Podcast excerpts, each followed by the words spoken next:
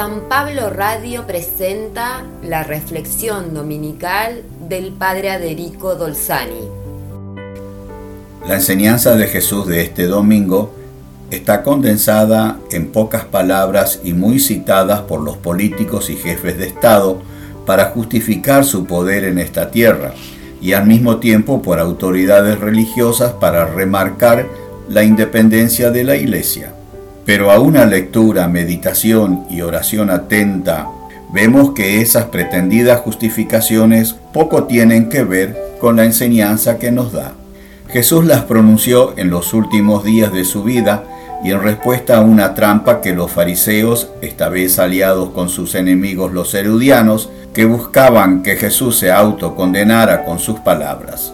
Ya habían visto en los últimos días cómo Jesús había sorteado varias trampas que le habían tendido las autoridades del templo.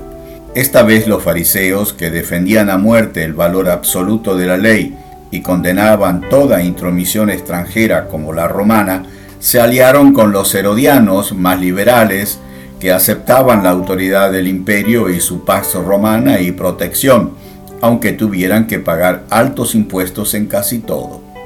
Se calcula que el imperio se quedaba con el 50% del total de las ganancias de la gente.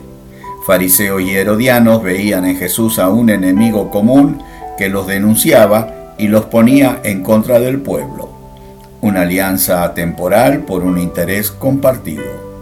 Se acercan a Jesús en la explanada del templo y comienzan tejiendo alabanzas como pocas hay en el Evangelio.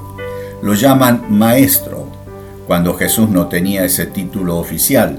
Sabemos que eres sincero y enseñas con toda fidelidad el camino de Dios.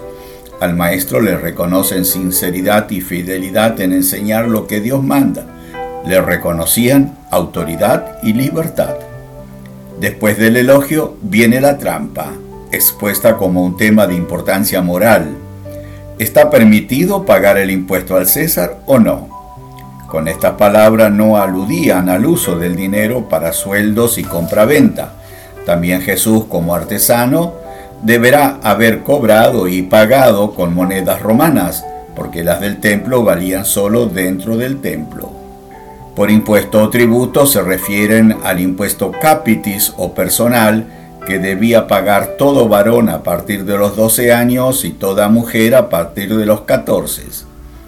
El pago de ese impuesto, muy odiado por todo el pueblo, era reconocer la autoridad del divino César, título oficial del emperador en ese momento, Tiberio.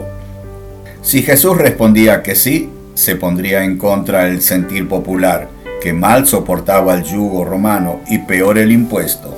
Si decía que no había que pagarlo fundamentándose en la ley, que prohibía reconocer toda autoridad fuera de Yahvé y sus representantes, podía ser acusado de sedición o rebelión, delito penado con la pena de muerte. Jesús contesta comenzando a decirles que son hipócritas o falsos y que se dio cuenta de la trampa muéstrenme una moneda con la que pagan el impuesto. Con eso Jesús les hizo entender que él no tenía ninguna moneda. Ellos tuvieron que sacar su bolsita con las monedas, porque las túnicas y los mantos de entonces no tenían bolsillos. Cuando se la muestran, les pregunta de quién es esa imagen y tienen que responder del César, porque de un lado de la moneda estaba Tiberio representado como el dios Zeus, y del otro su madre Livia, tercera esposa del César, representada como una diosa. También pregunta por la inscripción, es decir, por quién firma y es dueño o emisor de esa moneda, como hoy nuestro Banco Central, y también responden el César. Después de escuchar la respuesta, Jesús expresa su parecer.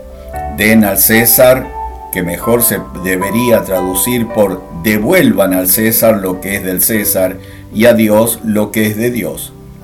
Todo judío estudiaba desde chico que Dios creó al hombre a su imagen y semejanza, como el César había creado su moneda presentándose como Dios.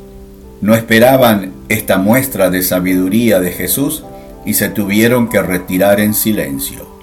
Y nosotros hoy y en silencio aprendemos que las personas son la única imagen de Dios y el dinero no se debe adorar, o sea, no se debe poner en la cumbre de los valores, donde solamente puede estar nuestro hermano y con él nuestro Señor Jesús.